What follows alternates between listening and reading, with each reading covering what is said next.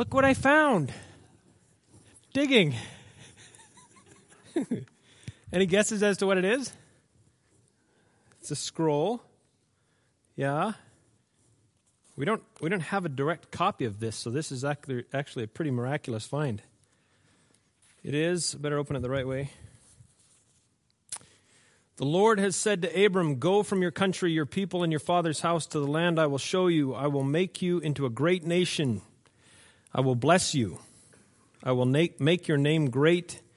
You will be a blessing. I will bless those who bless you. Will, and whoever curses you, I will curse. All peoples on earth will be blessed through you.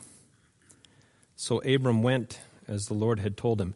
It's the beginning of the book of the covenant, mentioned in Exodus, but we don't have a copy of it. So that's a pretty amazing find here in Tel Marlboro. The dig. We're going to talk about covenant a little bit this morning. Um, Kelly's away, and we're going through this series about neglected treasures. And I love this series and part of the reason I love it is because it, it ties directly to what Steve just said at the table. If we don't understand the flow and the trajectory and the progress and the history of God among the Hebrew people, then the story of Christ is robbed of its backdrop. Everything that was happening then was going in a certain direction, and Christ fulfilled it and then he commissioned us with, with the effects. So last week we talked about hospitality and strangers, and I want to add one note about strangers. Um, in the Old Testament, when you're talking about strangers, you're not talking about people you don't know in your neighborhood. Those would be neighbors. And people that you're friends with would be friends and family would be family.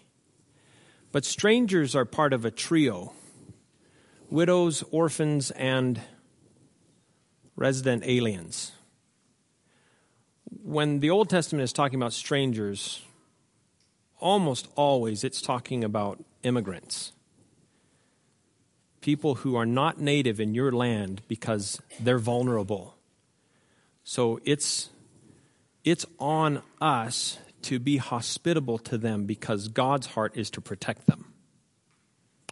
That's, that's the long history of that. If you want to do word searches, are fun with that because about 30, 38 times, I think, or 39 times, widows, orphans, and widows and orphans shows up as a pair. And God is really commanding the people to protect them, and then He's really cursing people when they don't. You take care of these people. And about half of that time, about 18 or 19 times, aliens shows up in there too. So the idea that's a pre welfare society, right? There, there's no societal safety net for those folks. So it's on the, the covenant people of God to be the safety net for them. You take care of those folks, God is saying, which ties into this idea of covenant this week. Okay, I read and read and read and read and read and read on covenants, and we could do an entire series. We could spend a year talking about covenant, and you don't want to do that in one sermon. So I've cherry picked a couple things that I think are good for us to take home. Okay? First is there's two major kind of covenants that we'd pay attention to in the Old Testament. One is a parity covenant, not a parity, a parity. And it means it's a covenant between two basically equal parties, right? Uh, when I buy a house from somebody, um, a marriage, an agreement between two landholders in the Old Testament, in the Old Testament, it would be agreements about land or property or marriage rights or whatever between two basically equal folks. That's a parity. And then there's a suzerain covenant. Suzerainty is between a more powerful party and a less powerful party. So a king and his vassals, right? A king and his subjects, or an empire and their vassal states. So the, the other smaller nations or peoples that they either conquer or they make a treaty with. The more powerful one would offer what? Protection. Yeah, I, I will protect you in exchange for typically what?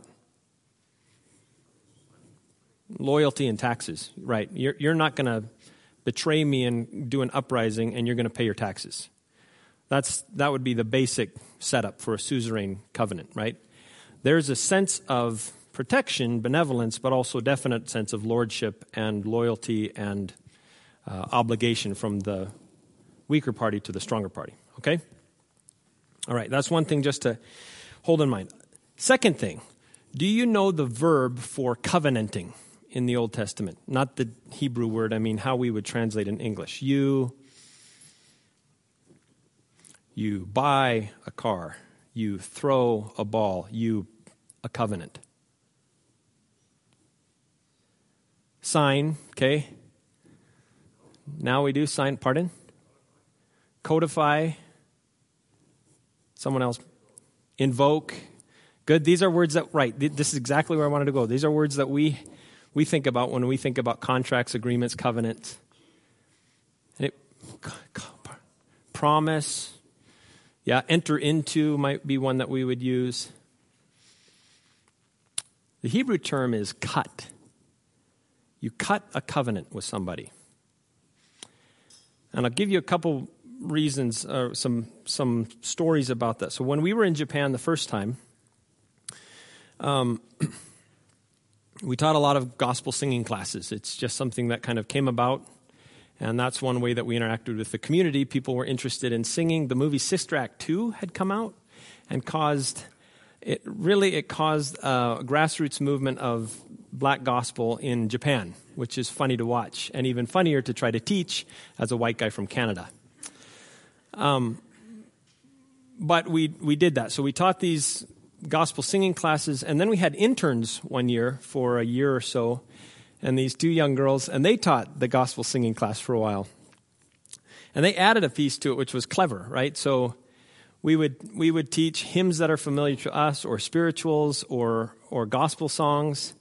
Um, in English and Japanese, and then we might talk about the meaning and the content. There is kind of Christ, is obviously Christian in nature to begin with, but they came up with the idea of let's let's tell the origin stories of these songs, either their history or their scriptural connections for each of the, for these songs, and they decided to end with um, that song they ended every every one of their sessions with god be with you till we meet again right? Do you know that? Do you remember that okay.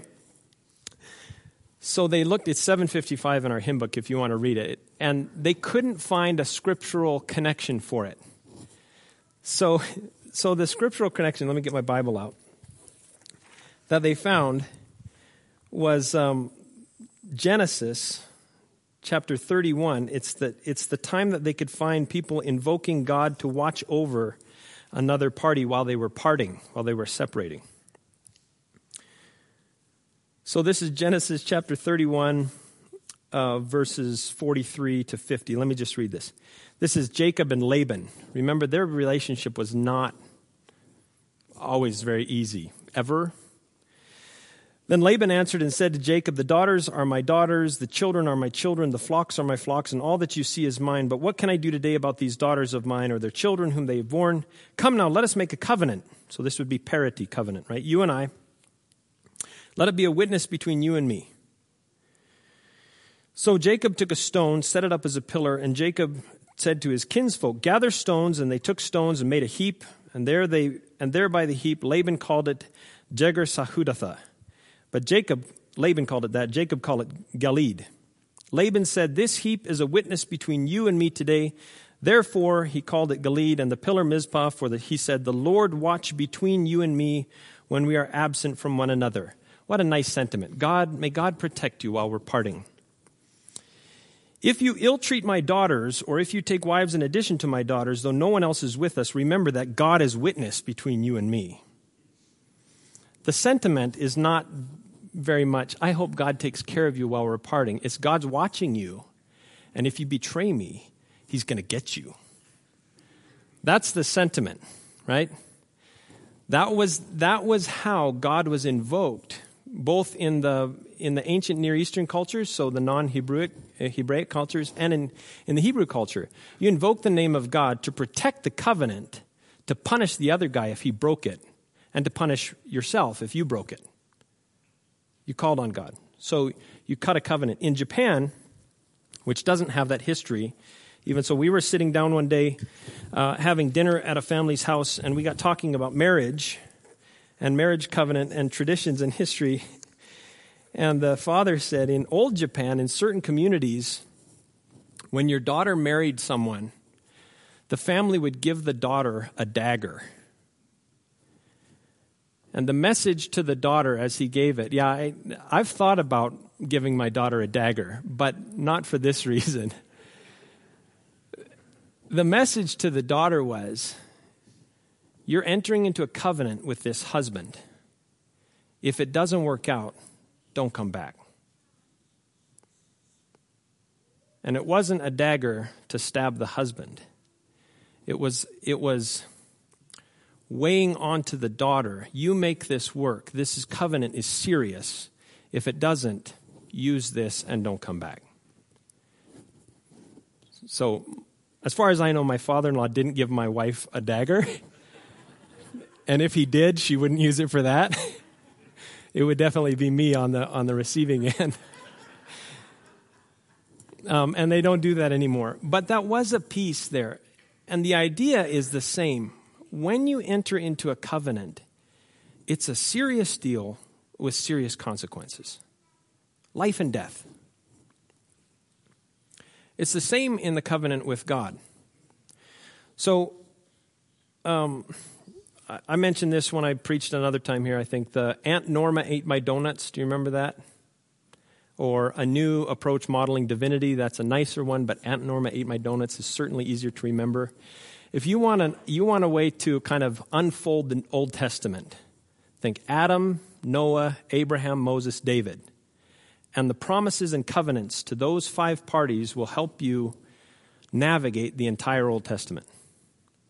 So to Adam, um, actually, it's to Eve, really, and it's actually part of a curse, but there's a, a, glimmer of hope in the promise during the curse, right? So Adam and Eve sin, they're kicked out of the garden. It was the, it was the serpent that led them to that. So God makes a promise to the serpent. He said, You're going you're going to crawl in the dust on your belly for all time. You're now the least of the animals, of the beasts. And there will be enmity between you and the woman. You will strike the heel of her seed, and her seed will crush your head. And seed there, child there, is singular. And so Christians for all time have taken that to mean the descendant of Eve, who would be Jesus, is going to crush the head of the serpent. That's the promise. Then you have Noah, the flood, and then after the flood, God says, Never again will I do this in this way, and I give you the rainbow as a promise, as a covenant sign. So when you see the storms and you think, oh, it's over, you look at the rainbow and remember, I'm not going to destroy the world this way again. Those are, those are universal covenants to everybody, right? But then in Genesis chapter 12, God makes a, a specific covenant with Abraham. And it's what we just read. And let me see if I can find it now that I dropped my sermon on the floor. Oh, it stayed together.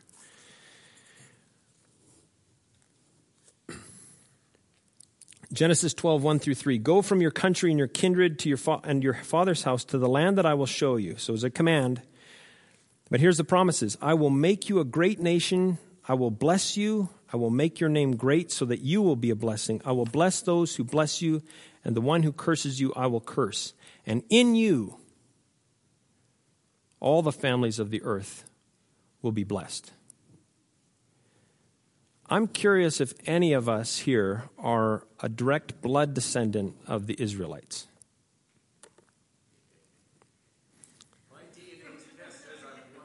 All right, 23andMe says John's in. But probably not. this promise is a pretty big deal for you and me that last clause, and in you all the nations of the earth will be blessed, because that fulfilled through Christ is the reason you and I can sit here and call ourselves the people of God. Because of that promise. But the, but the covenant with Abraham was cut. just like I mentioned our the covenant between Jacob and Laban or the Japanese dagger going to the daughter. So here it is in Genesis 15. Uh, read this on your own time. I'm not going to read it all, but Genesis 15, 5 through 21 is the story of then Abraham going out and uh, God's talking to Abraham, said, I'm going to make a covenant with you, and he gives him instructions, and he takes the different beasts. So uh, there's a heifer, female goat, a ram, and then doves and pigeons. And the larger ones, he kills and he splits them in half and makes a pathway, right? And then the doves and the pigeons he puts on either side of the path, too. The way it worked would have been both parties of the covenant walk through that path as if to say, If I break my side, may this happen to me. Abraham spends the day keeping the crows and buzzards off of the meat. And then night comes, and what happens? God causes a deep and terrible sleep to come on Abraham. And then God passes through alone in the form of a smoking uh, jar. And the statement there is if you break your end of the deal, I'm going to take this on. Again, that's what happens to us through Christ. Right? Covenants with Moses and David, uh, you can read on your own time, but I want to move ahead and, and show something. Go ahead to the next slide. This is my one sermon slide. All right. Anybody know what this is?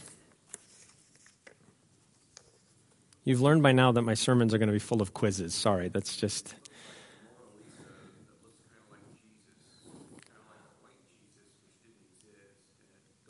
Right. Good. Good. So Mona Lisa, you're on the right track. It's Mona. It's a Mona Lisa-like picture. It is a an, um, a painting of Jesus. Anybody know what the painting is specifically? It was in the news a lot last year. A lot, a lot. Uh, it's Da Vinci's last known remaining painting that hadn't been found. It's one of only 20 Da Vinci originals, right? Painted in the early 1500s. It's Salvator Mundi, it's the savior of the world. Uh, it's Jesus holding up fingers of blessing. In this hand, the, the, the glass globe, which is a it's a subject of all kinds of debate because the refraction is not working right in the globe. That symbolizes the globe of the heavens. So not just the earth, but all of the cosmos. Jesus holding it in his hand and saving it. But why was it in the news? Because it, it just showed up recently. It had been going undercover as a bad restoration for several centuries and was was bought by a group who restored it. They thought maybe it was the actual one. They had known about this painting for 500 years. We've known that the Salvator Mundi existed, but we didn't know where it was or which one was the original. There's about 20 fakes. There's different copies of this, and then there's a bunch of derivative works that look similar. But a group bought this, this one. They paid a bunch of money to restore it, and then it went up for auction through Christie's and it was sold last year. Anybody know how much it sold for? The gavel price was 400 million plus 53 million in fees. So 453 million dollars made it the most expensive painting ever sold. And now it's uh, it will be on display in the Louvre Abu Dhabi or the Louvre in Saudi Arabia. That's where that's who bought it and that's where it's going to be housed. Why so much money for a painting? Um, da Vinci painted it. It was owned, uh, probably painted, commissioned for Louis VII and his consort Anne of Brittany. Um, it was passed down from royal to royal through the aristocracy. It came to England with uh, Henrietta Maria when she married Charles I of England, 1625. Remained in her private chambers for a while. Uh, they know it existed there because another painter made an engraving of it and, and, and attributed it to, to Da Vinci. Uh, Charles I was executed. It was stayed in his collection, uh, and then it was valued at 30 pounds at that point. Uh, it was sold to in, 19, in 1651 to a mason, uh, and then it was returned to Charles II of England after the English Restoration. It passed down, it was through Whitehall, through James II, his mistress, Catherine Sedley, Count of Dorchester, then John Sheffield, first Duke of blah, blah, blah. Goes on and on and on. It was restored a few times, and then they thought it was, a, they attributed the restoration, they thought it was an original painting of one of Da Vinci's students. Right? So it got lost. Then they found it, they restored it, and now it was sold for 453 million. So here's my question why the value on this painting?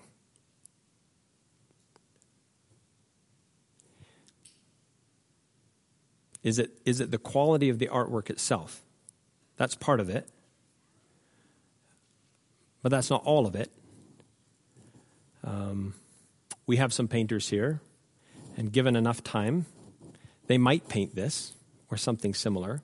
If I painted this, an exact copy of it, could I sell it for $453 million? It was exactly the same. I mean, perfectly exactly the same. Could I sell it for that? Why? If we use a computer to make an exact replica, which we're getting close to be able to do, could I sell it for that? No, right? No, why? So, why? It's important. Authenticity of what? The signature, right? And the signature belongs to the one who painted it, Da Vinci. So that's one thing, the guy who painted it, right? And then its history, who it has belonged to through the centuries. Our old covenant begins with the words In the beginning, God created the world. And it continues with the story of creation. And in that, there's the strong statement that the sun and the stars were to rule over the darkness, right? So the light wins. In the new covenant, as John has it, it begins with the same story. In the beginning was the Word, and the Word was with God, and the Word was God. It begins with the story of creation, and the darkness does not overcome the light. There's an echo of the light winning. And to us, it tells us we have value because of the one who painted us who created us. Covenant says, You belong to me.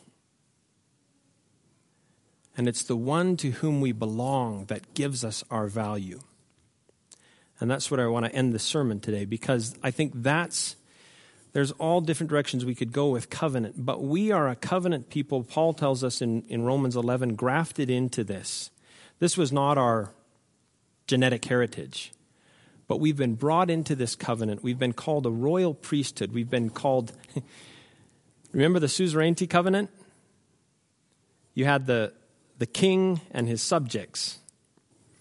But in Christ, we are co heirs with Christ. He takes the covenant and he makes it something completely different. So in 1 Corinthians 11, when he says, This is the covenant, when Paul says, I pass on to you what, what was given to me the night that Jesus was betrayed. He took a loaf of bread. When he'd given thanks, he broke it and said, This is my body for you. Do this in remembrance of me. The same way he took the cup also after supper, saying, The cup is the new covenant in my blood. Do this as often as you drink it in remembrance of me. For as often as you eat this bread and drink this cup, you proclaim the Lord's death until he comes. Jesus was the one who was cut so that we might be co heirs with him in the fulfillment of the covenant all the way back to Abraham. And I want to end with Sabbath because it's something that, as Christians, we have pretty much set aside.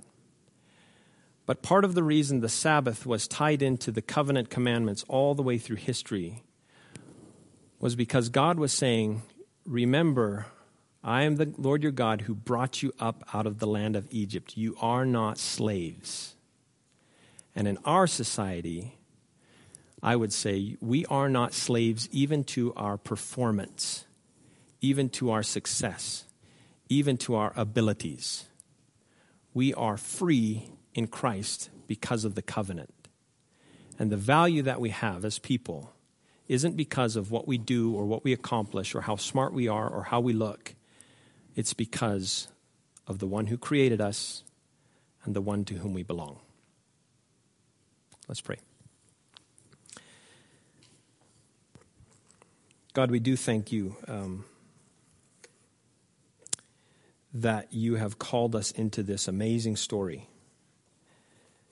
And um, at the same time, we know that the things that we look at, we only we see them as if looking dimly in a mirror. We see a dim reflection of the truth of them, of the weight of them.